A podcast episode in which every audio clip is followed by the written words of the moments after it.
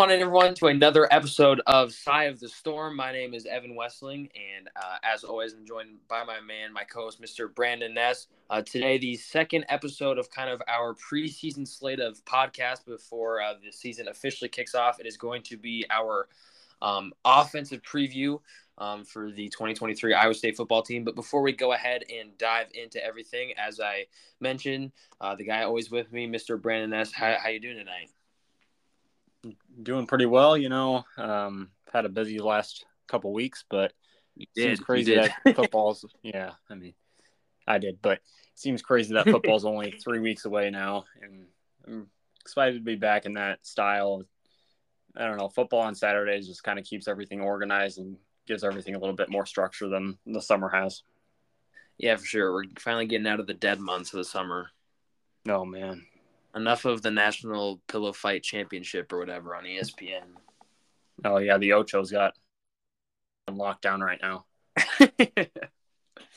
But, yeah, I think I guess it was a good thing that we couldn't record this morning. We were going to record this morning, had to push it back to later tonight. It is Thursday, August 10th. You guys are obviously listening to this on Monday the 14th, but the reason I say it's kind of a good thing is because we can address the next kind of evolution in the whole gambling investigation here. Obviously, four big names have also kind of arrived. I would say we said speculated these four, but got some clarification. Jirehl Brock, Isaiah Lee, Deshaun Haneke, Jake Remsberg, the latest to be wrapped up in all of this gambling situation. That means Iowa State now. Again, we're not sure kind of where everything will fall out. Kind of through the article from Travis Hines, he didn't specify any other players that would be facing like the permanent loss of eligibility. He did like specifically mention Jirehl Brock could be facing that, which would be like the same charge as quarterback Hunter Dekkers. But as it stands right now, this is now these four make it six Iowa State football players that we know about. I think that's probably all of them, but I guess we're not sure. And then that is also five starters from last year's team on top of that all. Yeah, I don't know if I was thinking that this many players wouldn't be involved and that they wouldn't be betting on their own team. But, I mean, it's definitely kind of a shock to the system a little bit when, three of the five are directly betting on their own team and some of them even games. Right, so it's definitely not something you want to see going into the season, especially this late before the season starting. And I don't know, it's really unfortunate, but hopefully the coaching staff knew that a lot of these players and what they were facing a long time before the public did, and hopefully they're ready to go. Yeah, and I think kind of, again, the way that Iowa State football's social media team, put stuff out there like in early June, along with we didn't get like any media day pictures from those six players. I think I'm assuming, the coaching staff probably had a good idea. And again, like listening to Campbell's like first press conference on that media day, it sounds like, I think they, like to your point, like we hope that they knew. And I think they probably knew of the guys who were probably like that were wrapped up in it. And I think they probably just assumed like maybe that 3-game suspension.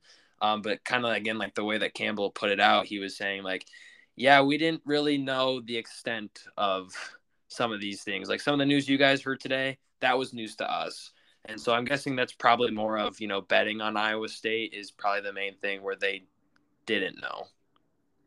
Yeah, and this whole thing is just super frustrating that it's only happening to Iowa and Iowa State, because, if this was happening down in Georgia, the whole college football world would be going nuts. But because it's Iowa State and Iowa, it's just kind of swept under the rug a little bit. And yeah, I think other programs are going to figure out how to track these things and deal with them themselves before criminal allegations get involved. And when you have legal battles like Iowa State's facing right now, it kind of puts a cloud over the whole offseason, and that's definitely happened this year.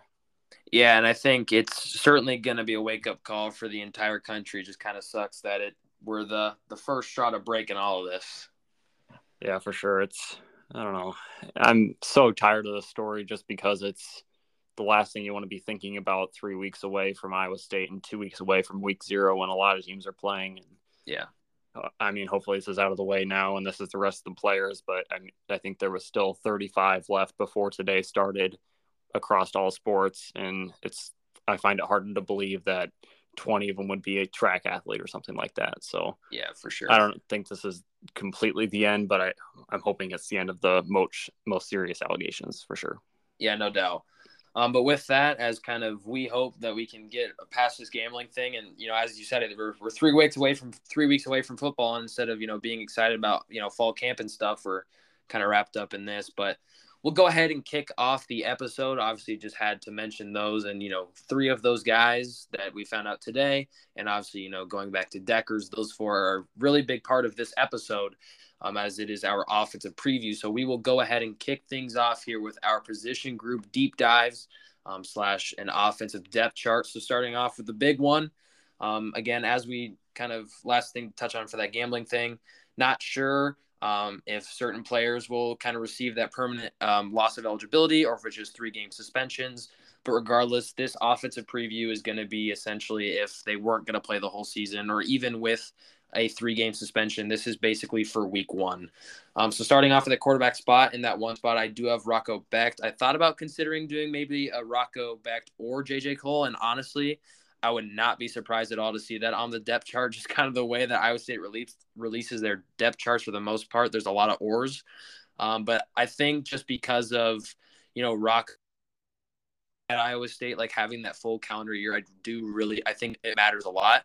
You know, had JJ got the summer competition in the slightest, at least for week 1. So credit to JJ for coming here for spring ball. You know, he's going to put himself in that battle.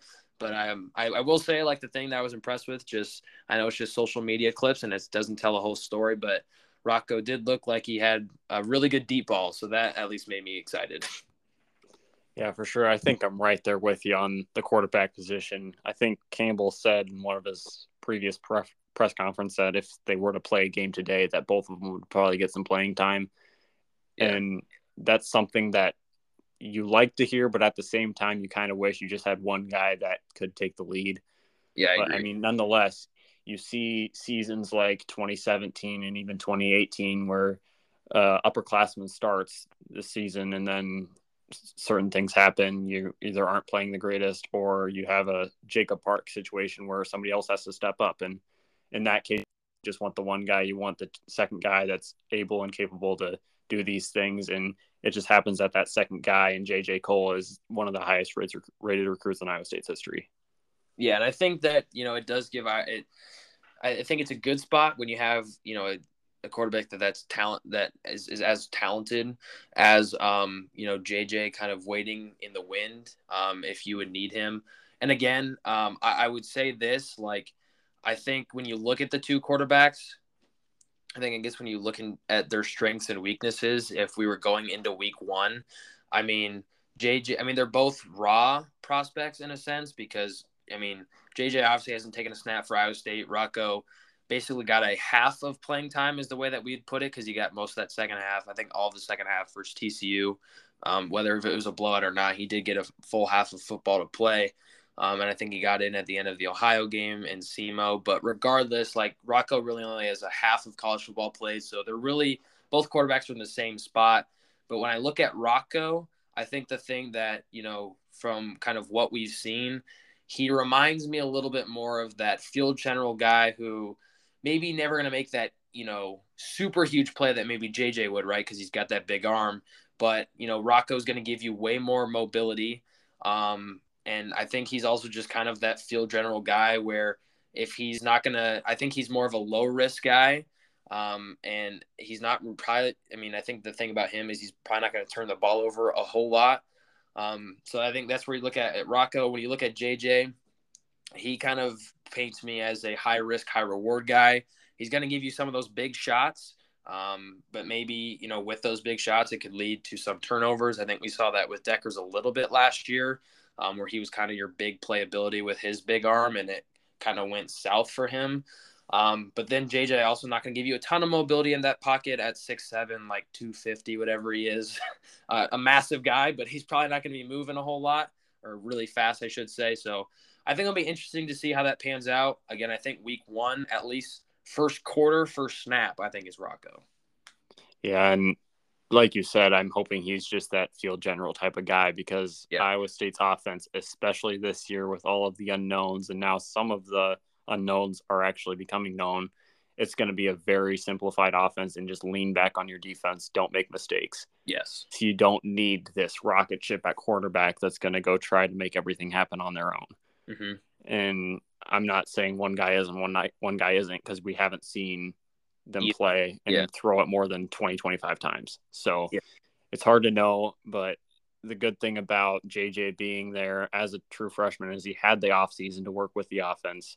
And he has a bigger frame, so he's going to be able to take some hits that a guy like Rocco Becht can't necessarily take.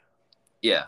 And, like, the last thing, at least for me, to kind of wrap the bow on the quarterback spot, for me, I could care less who it is. I think, again, like, to put it in kind of a way I would look at it, JJ is certainly the guy who's going to have the higher ceiling because of kind of, you know, his, you know, raw God-given talents. That's just kind of the thing with him.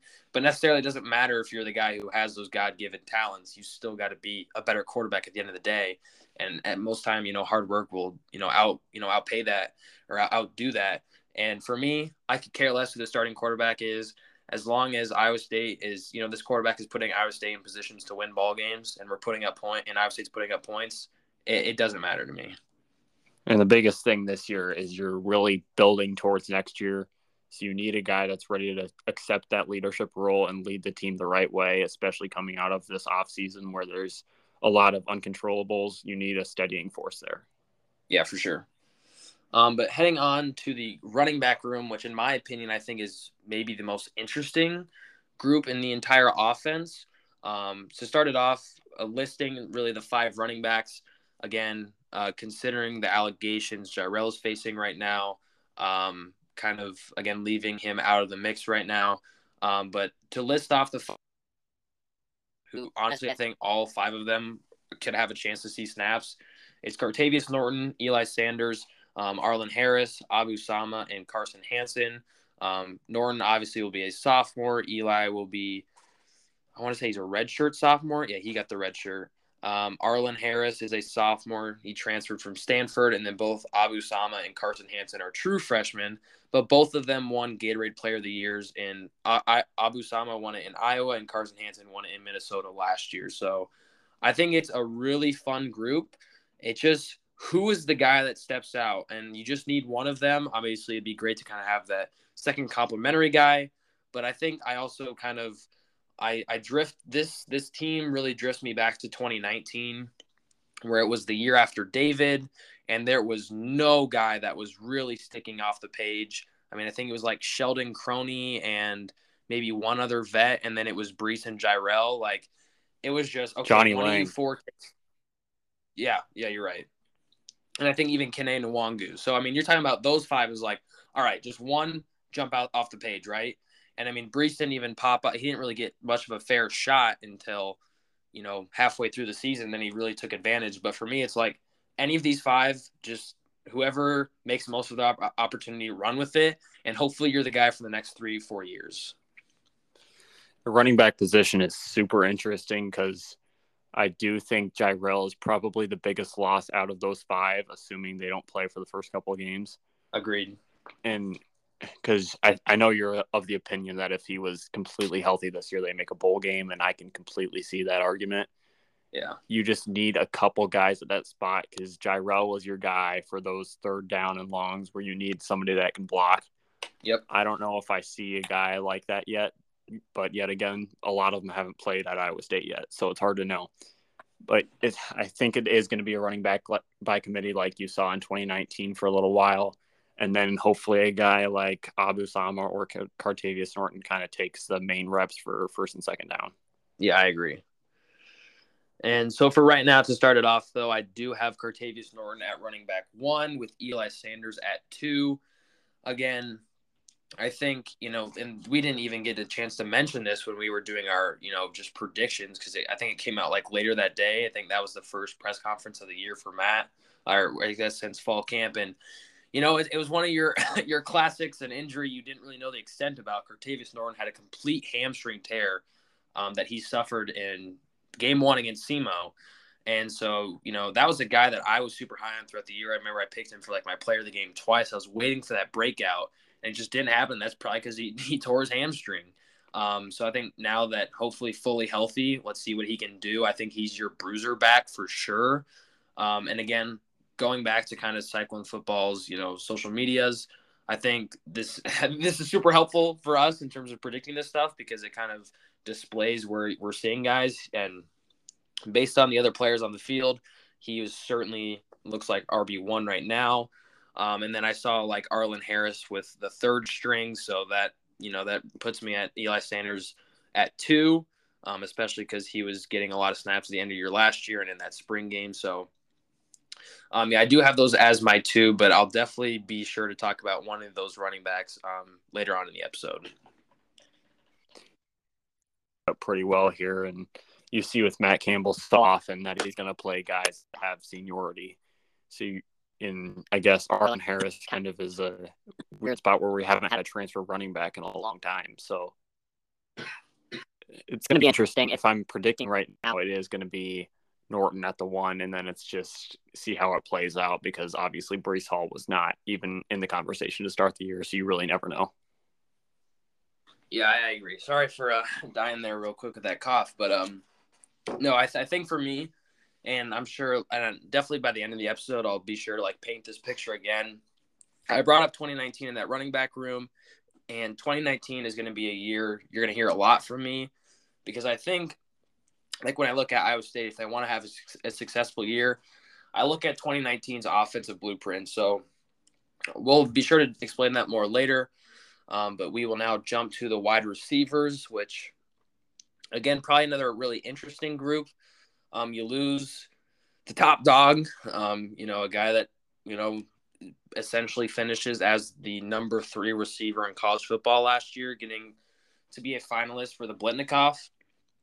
And, I mean, I think that's super impressive for him to be – for Hutch to be a finalist in that Blitnikoff last year, because a lot of those awards are – they go to the teams who have good records. So for him to make it as a finalist on a 4-8 team, we don't have to tell you how good Xavier Hutchinson was for Iowa State, especially in 2022. But it's going to be a big hole.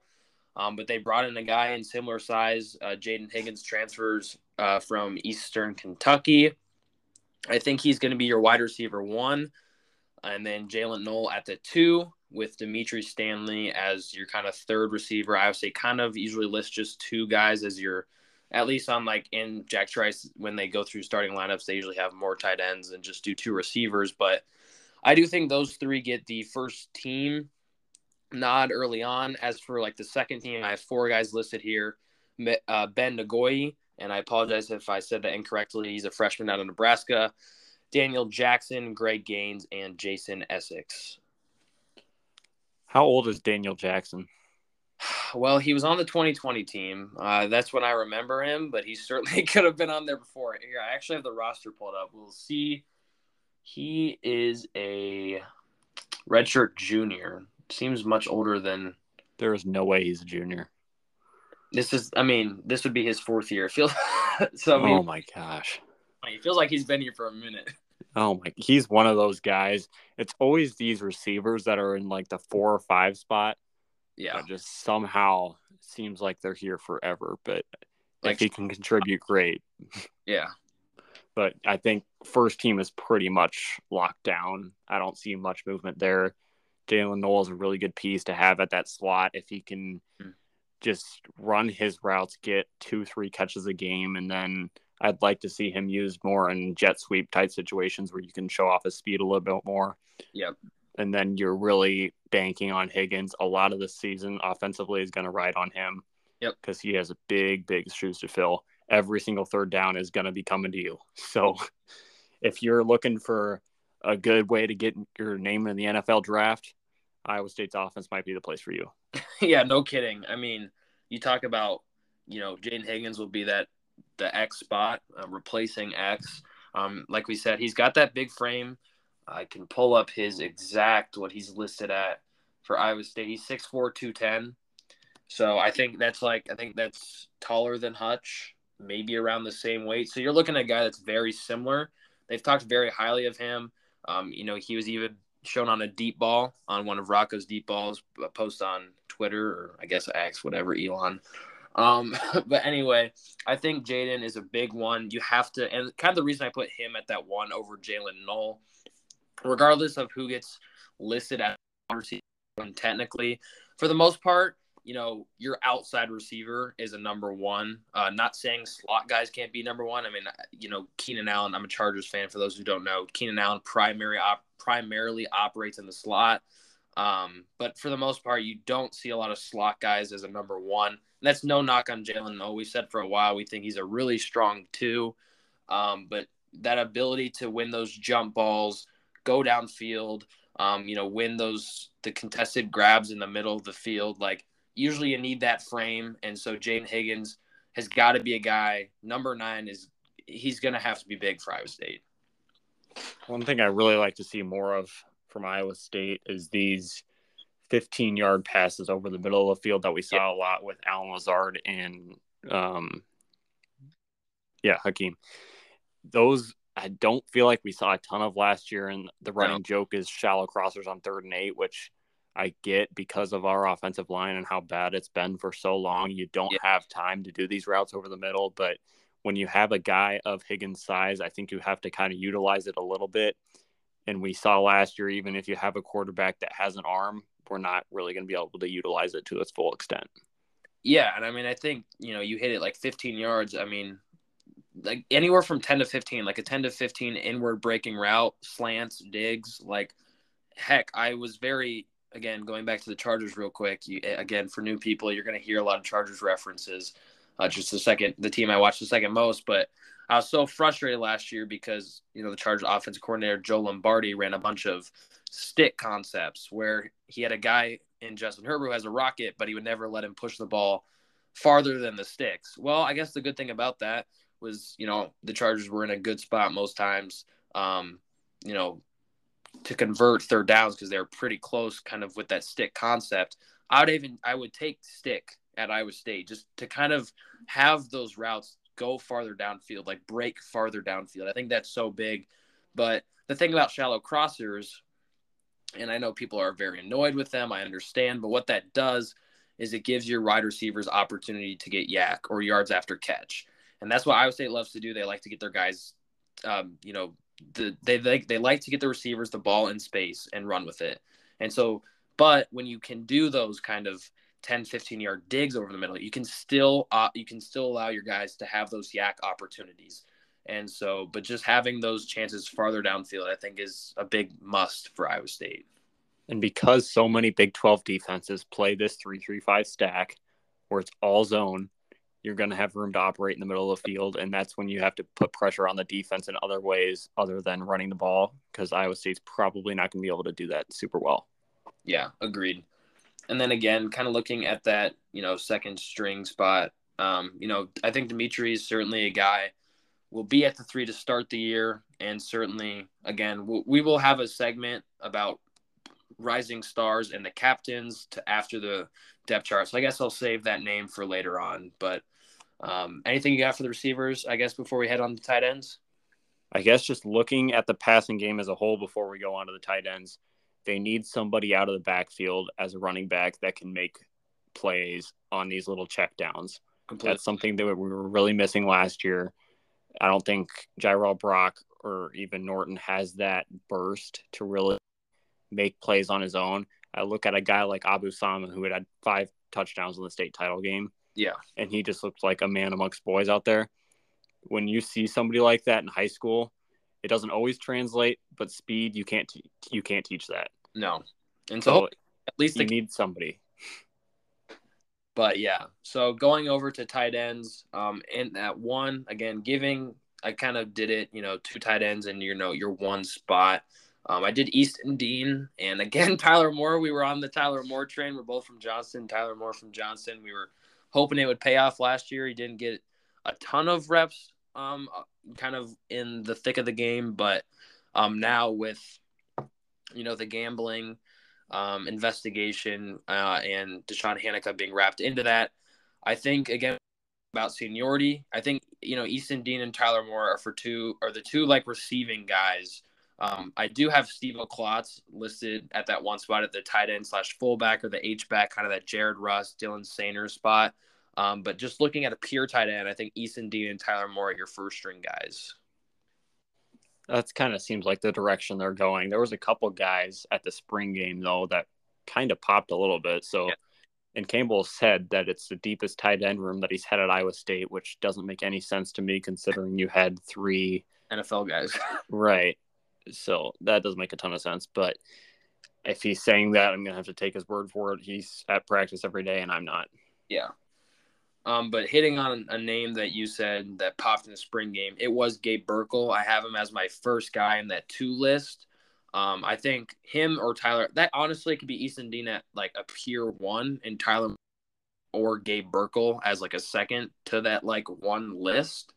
So I think Gabe Burkle and Tyler Moore are probably pretty even. And then in that 2 spot, again, I saw him kind of with a third string, it looked like for the most part, but Benjamin Brommer, he's an incoming freshman from Nebraska, a true receiving threat. He'll be wearing number 18, which is kind of an odd tight end number. But anyway, he's 6'7", 240, and the kid can run. You're talking about, what has been super successful in that tight end room. It's that height. Well, Brommer is 6'7", and I'm pretty sure Dean is also – he's 6'6", and Tyler Moore – 6'5", Gabe Burkle 6'5". So when you look at kind of the 4 tight ends we mentioned, it's the guys you can kind of, you use that basketball team analogy. You can just dunk on guys. But I think the thing about Benjamin Brommer is he's going to give you a lot of that yak opportunity. He's just got a lot of speed for his size. For sure. And these tight ends are going to be stepping into a role where they really need to do 2 things. So you got Easton Dean, and he's supposedly that guy that can block. Yeah. I don't know if I saw enough of it last year to really trust that, but then you lost Hanukkah, at least for the first couple games, and he was that receiving threat. So you're really missing those 2 guys there, and I'm fairly confident that somebody in this tight end room is going to step up and try to fill that Kolar spot at least a little bit. Yeah. And then Steve-O at that fullback spot, all you need to do is block there. Yeah. I don't think Russ caught a single pass last year. Yeah. Maybe 1 or 2. So, hey, remember they tried to throw him the fade in the back of the end zone against Ohio, though? Yeah, which brings me to my next point. We don't have Tom Manning here anymore. Yeah, that's true. But, overall, I think, like you talked about, I think Dean and Tyler Moore, maybe Burkle. We haven't really seen enough of it. I don't think we didn't really pay too much attention to blocking in the spring game. But I think Tyler Moore and Easton Dean are probably your 2 guys you got to, hope for blocking. I think both can still give you receiving upside, but if there's one guy for sure that can, I think, truly unlock that Kolar level of receiving game, it's definitely Brommer. But heading over to the offensive line, which is the final position group here, this one I think is very, very interesting. I guess I've said that for about, outside of tight ends, I said that for like 3 straight position groups, but regardless, the reason I say this is because, you talk about Ryan Clanton as offensive line coach. One of the things he talked about, the 2 V's, is kind of what I'm getting is violent and versatility. The thing that we heard is whoever they view as the best 5 linemen, doesn't matter what position you are, you're going to be on the field. I think in his introductory press conference, he talks about they had like a 6'7" or a 6'9" guy at center at UNI. They don't care your height. They can play a 6'1" guy at tackle. If you're they just want to, like the way Clanton were operated at UNI, they find the best 5 and they put them on the field. And so I think that's where it makes it kind of tough because for the most part, you usually have your taller guys at tackles and the smaller guys on the inside. So at this point, maybe we just predict the best 5. I do have left tackle to right tackle, so I'll go over that real quick. At left tackle, I have Tyler Miller or James Neal. At left guard, this is both my left guard or right turns into who are your best 5, or in this sense, who's your best 2. I think Jared Hufford at left guard Jared Hufford is the ultimate yes. Again, I don't know where guys are going to be placed, but I have Jared Hufford or Darrell Simmons or Grant Treiber in that one line at both the left guard and right guard. And I apologize, but Oluwafanto Akinchilo. he's kind of in that two line for both the guard spots. You did well there. Thank you. Do you get to try it later? I got the basketball hard names. You can do the football ones. All right, deal. At center, though, I have Brady Peterson at 1 and then Jim Boniface at 2. And then moving and skipping right guard because it was the same thing as left guard. At right tackle, I had Grant Treiber or James Neal. Coming into this, it was Jake Remsberg, or anything. I guess kind of the way I think he's probably maybe the most likely for maybe just the suspension. But again, we're not sure, so probably not our spot to be guessing. But Treiber started at right tackle while Remsberg was coming back from an injury last year. So I would probably assume we just go back to that, or I would say goes back to that same spot. But yeah, it's a lot of oars. I think at the end of the day, Iowa State just needs to find who their best five guys are and put them out there and just hope it's a better product than last year. And you're going to know right away whether it's a better product or not, because you start with UNI and Iowa, two teams that really pride themselves on winning in the trenches. Yeah. Looking at the offensive line, you hear really good things coming out of camp about Boniface and Neal. Yeah. So I think those are two guys to really look out for. If you can even have one side of the offensive line locked down, that can open up a lot of things, especially since you have a left-handed quarterback and a right-handed quarterback. Yeah. So you can roll them out either way potentially, and if one takes over, then you just shift the line whichever way you want to roll out. So it gives you a lot of ways to be a little more dynamic in that passing game and hopefully not stand back there like a statue like we saw a lot last year. Yeah, I totally agree. But that's pretty much all we got, at least for the depth charts. So with that, we'll kind of shift gears into the next couple small segments here on the video. And I guess we should probably quickly note just the new staff hirings for the football team. I know a majority of them. I'm going to give me a quick sec, pull them all up. Obviously the big one, Nate Scheelhaase, your new OC. I guess while I'm trying to pull up the remainder of the staff, Brandon, what are you looking for the most out of Scheelhaase with this offense this year? Number one, please don't run jumbo every single play. That'd be great considering we don't have good offensive line or tight ends. Yeah. But outside of that, I really just want to see creativity. And honestly, this year I'm seeing more towards a building year to next year. So it's really, I just want to see improvement, and improvement can come from a lot of different places. It's really going to start with the running game. If you can't run the ball up the middle, you're going to struggle to do pretty much everything else. And you lost a really big threat in Xavier Hutchinson down the field, and he was your main third down guy. So I think it's really just kind of a clean slate with the new offensive coordinator there. And you just hope we don't fall into the same trends, and hopefully Campbell isn't a kind of guy that's going to run his system until he's out of the job. Yeah, no, I agree. And I think the thing that I'm just looking forward to the most, I think you hit it right on the spot, just creativity and opening up the offense, letting your quarterback, and maybe this is just a Matt Campbell staple where under center isn't a thing. And if Iowa State's not a single back or under center team, that's totally fine. Whatever works. But regardless, I think what you don't get out of Gunn is play action. And if Rocco is your guy, which, again, probably at least to start off UNI, he does give you that mobility. Again, we're not sure what he looks like, throwing on the run. But if you give him the opportunity to get outside the pocket, I think even like we talked about with Deckers last year, just with that struggling offensive line, if you can roll him out and give him some more time, you're going to be able to kind of help your offensive line as well, and give them breaks every now and then, because your quarterback's going to be out in space on his own. And so I'm really hoping for more play action, specifically under center. Now, again, I don't know if that's really a change that we'll see, but again, it's something we've talked about a lot. I don't really have a huge problem with shallow crosser. It's like your 3rd and 8 and you do the check down. I think that's actually a fine way to play because you're giving your guys yak opportunities, but I would take that up another level. And when we talked about the receivers, give them more in breaking routes towards the middle of the field, past the sticks or at the sticks, or maybe more sideline shots, again, past the sticks or at the sticks. The big thing, push the ball a little bit farther downfield, aim for the sticks. If If you're in, you know, your 2nd and 3 or even 3rd and 3, you can throw your shallow crossers. That's totally fine. You're in a short down and distance, and when you just need to get guys on the run, that's totally okay. That was never a problem. It's kind of the deeper ones that, you know, that. So hopefully just the main part is Scheelhaase, as you mentioned, brings that creativity and just gives the offense a better chance to succeed by putting more routes to the sticks. We're not asking for a 2018 throw it up to Hakeem offense. Yeah. Because the defense is significantly better than that. So you're really just leaning on that. They go to these shallow crossers because they don't want to throw an interception. Yeah.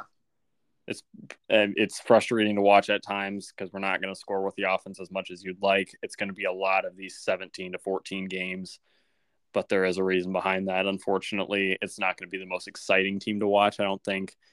But at the end of the day, if you're winning, it's going to be more fun. Yeah. So to quickly give you the complete list of new offensive staff, obviously, as we mentioned, Nate Scheelhaase, promoted to offensive coordinator, was the receivers and running backs coach. So as we mentioned, now the offensive coordinator, also the quarterbacks coach as well, still makes sense. As I think that's really cool that you have your offensive coordinator specifically being a position group catered towards the quarterback. Scheelhaase, a former college quarterback at Illinois.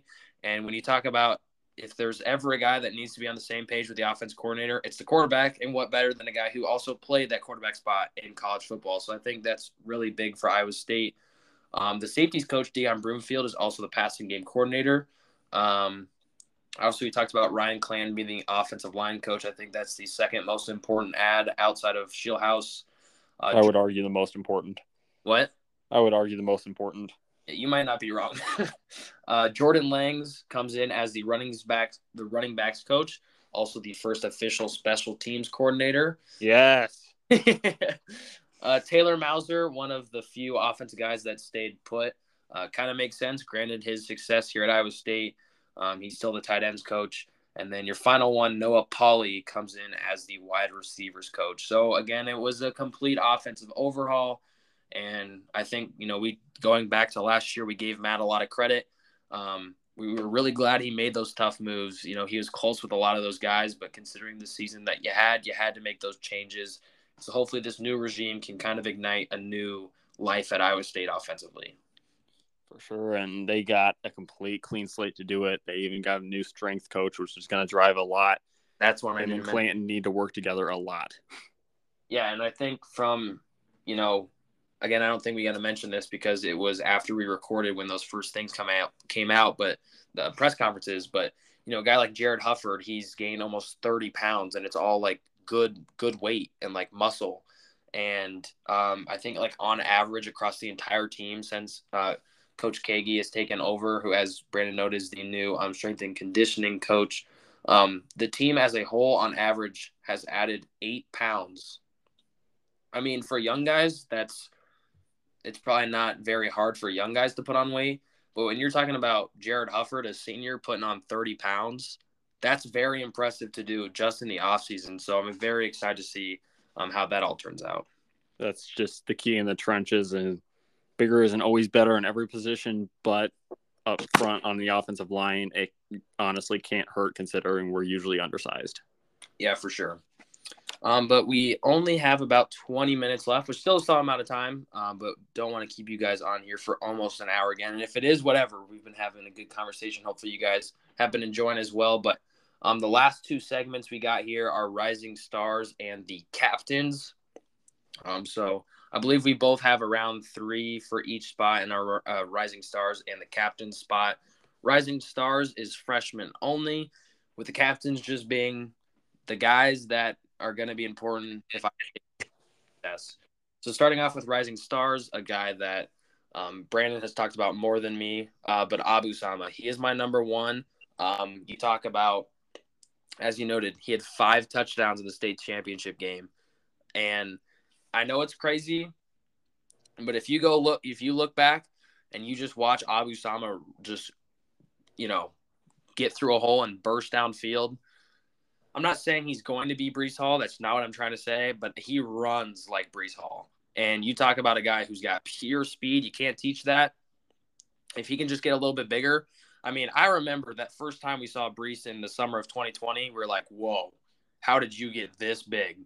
So if Abu Sama by next year can get that weight on him, that he can get people, he's got the speed, he's got the vision. And I think when you talk about a running back room, if Cartevious Norton is the guy, cool, awesome. He's your physical guy. Abu Sama is your change of pace, and he's your guy out of the backfield. I think he's a guy that can certainly rise to that running back 2 spot by the end of the year. Yeah, for sure. I think we're going to match up a lot here with the Rising Stars because I do have him on my list as well. And as you said, he's just that key. He's the number one guy that you look at to be that breakthrough guy at the running back spot. And it's going to be through the passing game more than the running game, just because as a true freshman in the Big 12 Conference, you're not going to get a lot of these run up the middles. Yeah. So his key is really on these screen type passes or even on the checkdowns. Just make something happen for 5 yards when you should get nothing. Yep, totally agree.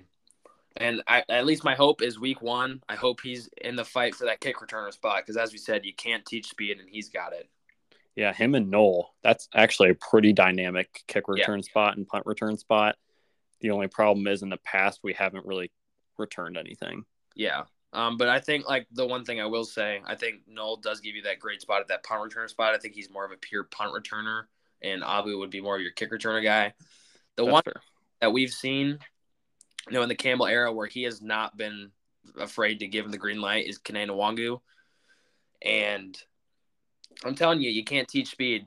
And Sama's got it. So he might be the second guy we see who gets that green light on special teams. I don't know.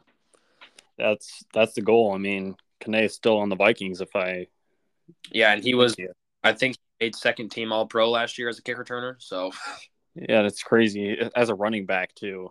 Yeah, you don't typically put a running back that gets hit a lot on special teams, but if you have speed, it's going to work. Yeah. Hitting on the second spot of the Rising Stars list is going to be receiver Beni Ngoyi. Again, that true freshman out of Nebraska. The kid has hops, and he's got speed as well. I mean, speed's going to be a pretty common thing in all three of my Rising Stars, but I think regardless, I think Jayden Higgins is the one all year long. But if there's another guy on the outside, if Iowa State can do some 3 receiver sets. I don't know how often that will be, but even on rotations, right? Higgins can't play every snap. You need another guy at the X.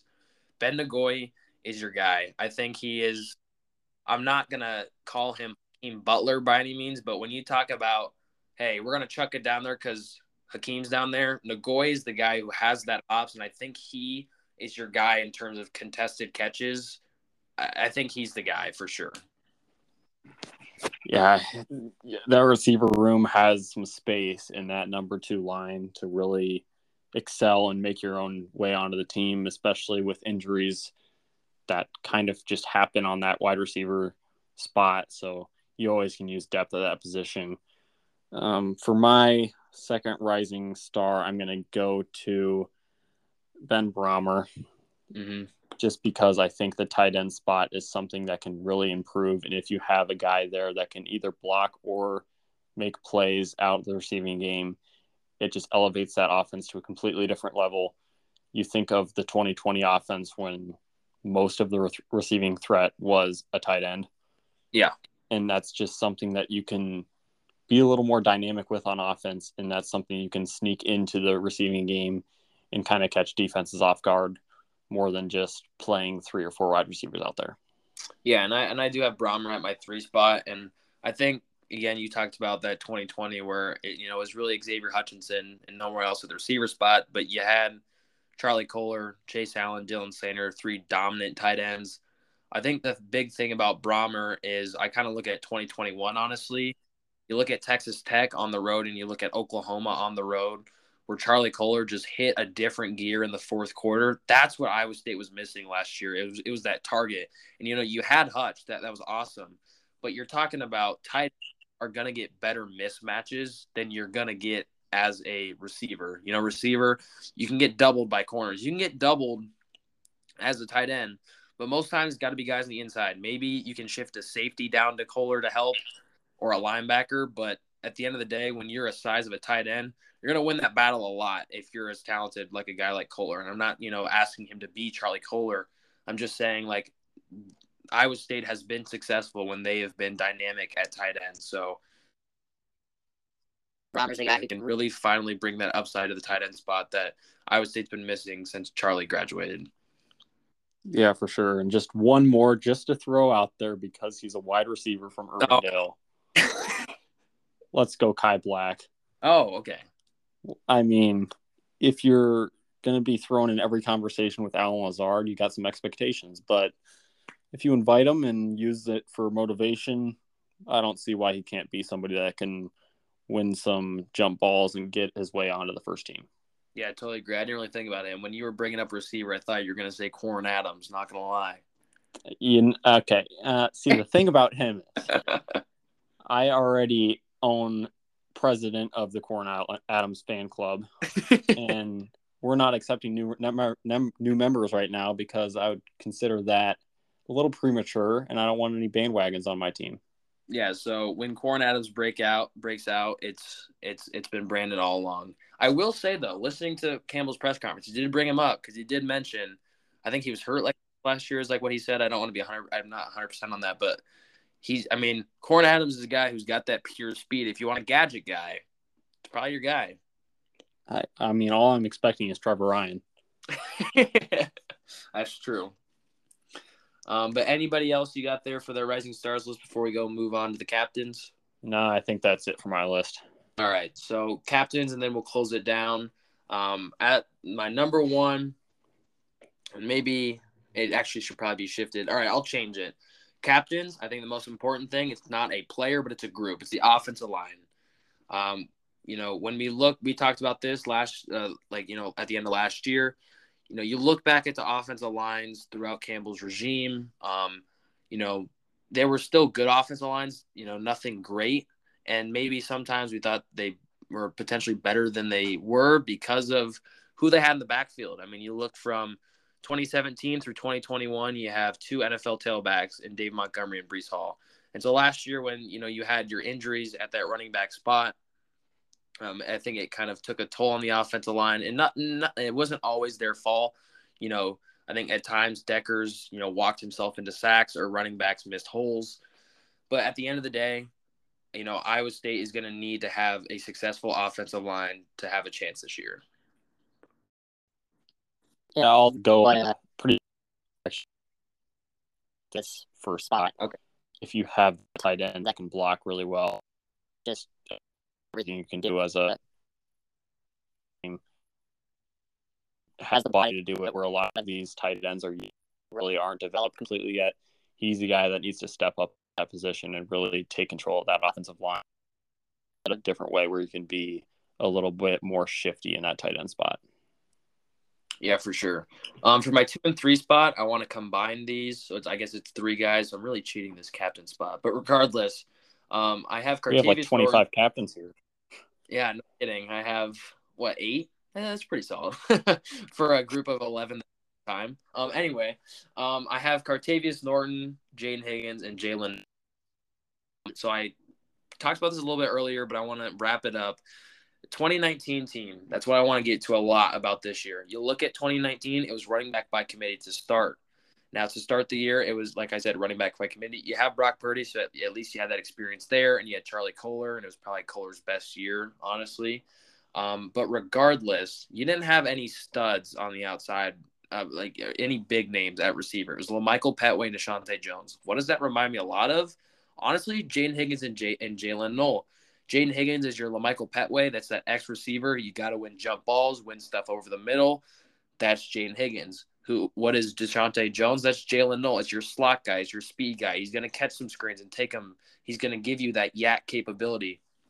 So I think when you look at that receiver spot, if Iowa State can just get two guys who are decent, they get the job done, they can work together well, and they can kind of make that spot where you can't focus on one guy, but they're both going to do a decent job, I think that's big. And then shifting back to that running back spot, I have Cartevious Norton or the running back room. And because it's going to be by committee to start, but then eventually Breece broke out. And when he broke out, that opened it up because you have that running game. And then on top of just kind of, solid guys on the outside and Jayden Higgins, or what would be Jayden Higgins and Jaylin Noel, or at the time, DeShante Jones and LaMichael Petway. whoever the running back may be, if Iowa State can run the ball and just have some decent guys on the outside that can do a good job, maybe, you know, a couple guys that can hit 700, 800-yard seasons in Jayden Higgins and Jaylin Noel. That's all Iowa State needs. And obviously, most importantly, a quarterback who's not going to put the teams in harm's way, not turn the ball over. And whoever that is, I don't care who it is. I just want to see the Cyclones win, man. Yeah, you took my last two here with Noel and Cartevious Norton. So with Noel, first of all, the biggest thing that plagued Iowa State last year late in games was drops. Yeah. And Noel, I don't remember him having any really crucial ones like X did. But his only bad one was the Oklahoma State one. I think it was like the post, but regardless, it wasn't anything bad. I mean, if you catch even just two of those in key spots in key games last year, you're looking at 6 wins. And when you're an Iowa State team that prides itself on winning in the margins, you have to make these plays. And you look at a guy like Noel, he needs to be a steadying force in the wide receiver room and somebody that you can go to. It's not going to be anything crazy. It's not going to be jump ball. You just need somebody that can get you 8-9 yards when you need it. Mm.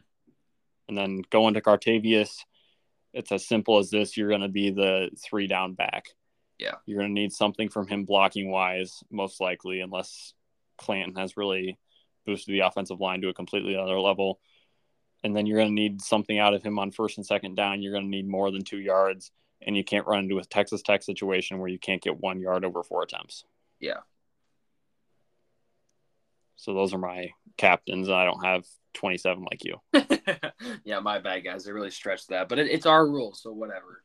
But, yeah, that's kind of everything we got for the offensive preview. Another pretty long episode, but obviously it's a unit that all the eyes are going to be focused on, especially with, you know, 4 of the major 5, at least that we know of, wrapped up in the gambling situation. It's the big spot, and you had the lack of success last year and then losing 4 starters offensively in big spots. It'll be interesting. I mean, again, kind of looking at, you know, last year's offense to this, you're not going to have the QB1, RB1, wide receiver 1. I think Hanukkah and Dean last year were very tight end 1A and B, and then Remsberg, your right tackle. So that's a lot of big names you're going to lose offensively. And so I think it'll be interesting to see how everything turns out. But obviously a quick sneak peek at next week's episode. To remind you guys again, it'll be again a week from today, Monday night, or Monday morning, I should say. I apologize. But it is the Big 12 preview and realignment talk. So we'll go over a complete Big 12 preview, not like super in-depth, but predicting 1 to 14. Just who's going to finish on top. Is Texas finally going to do it? I guess you'll have to wait and see. And then obviously talk about realignment as we have the time real quick. Obviously Colorado, Utah, Arizona, Arizona State, all 4 will be joining the Big 12 in 2024. So, you know, for a while we thought we were going to have 1 season of 14 teams and then, you know, go down to 12, which I thought was going to be really nice. But nope, going to instantly go to 16. And I certainly have a lot to talk about for realignment. So I'm very excited for next week's episode. I think you're probably a little bit more excited, though. I love realignment. I know it's not good for the sport, but it's so much fun to see different matchups. Yeah. My big part of it is the not good for the sport part. You've the more the fun part. So we'll have a nice balanced attack next week. Yeah, for sure. But with that, anything you got before we go ahead and close it down here, Brandon? You know, I'm really disappointed in myself. I didn't get the countdown today. Hey, that's a good thing. We got to keep that off until November, or at least the bye. You're going to have a challenge there with all of these foreign games that they've been playing this week. Yeah, I know. Oh, man. I love this right now. I got basketball in August. It's phenomenal. I'm doing my best to keep Brandon on a leash, guys. I'm trying to keep him football only, but it's going to be very hard before he the basketball wheels just go too fast and I can't contain them. You better hope we don't start 0-3 or it's going to be a rough time for you. Yeah. Let's just hope that doesn't happen for many reasons. Yeah. But obviously, you guys noted this last week. The last phone interview for a while will be moved in. Our first classes are when the next episode comes out, actually on the 21st. But we'll probably record that Big 12 preview and realignment in person on that weekend. So hopefully the quality is a little bit better for you guys. Can't wait to see you next week. Hope you're back. and hopefully you enjoyed this episode. But with that, it's going to close everything down. As always, be sure to check us out on Twitter at Side of the Storm. You can also look in the description down below for that as well, along with me and Brandon's personal Twitters on top of that. But yeah, you guys, like we said, back next week for the Big 12 preview and realignment talk. The following Monday, the 28th, will be our defensive preview. And then that Wednesday game week will be our UNI preview on August 30th. So check us out on Twitter so you guys can be sure to stay up to date with all these podcasts leading up to the 2023 football season. Iowa State, once again, as we noted, going to have a chance to really turn some heads. So hopefully they can do it, and we'll be sure to continue to cover this unit throughout the entirety of the season. Thanks again to Brandon for stopping on in with us tonight. As my name is Evan Wessling, and roll clones, baby.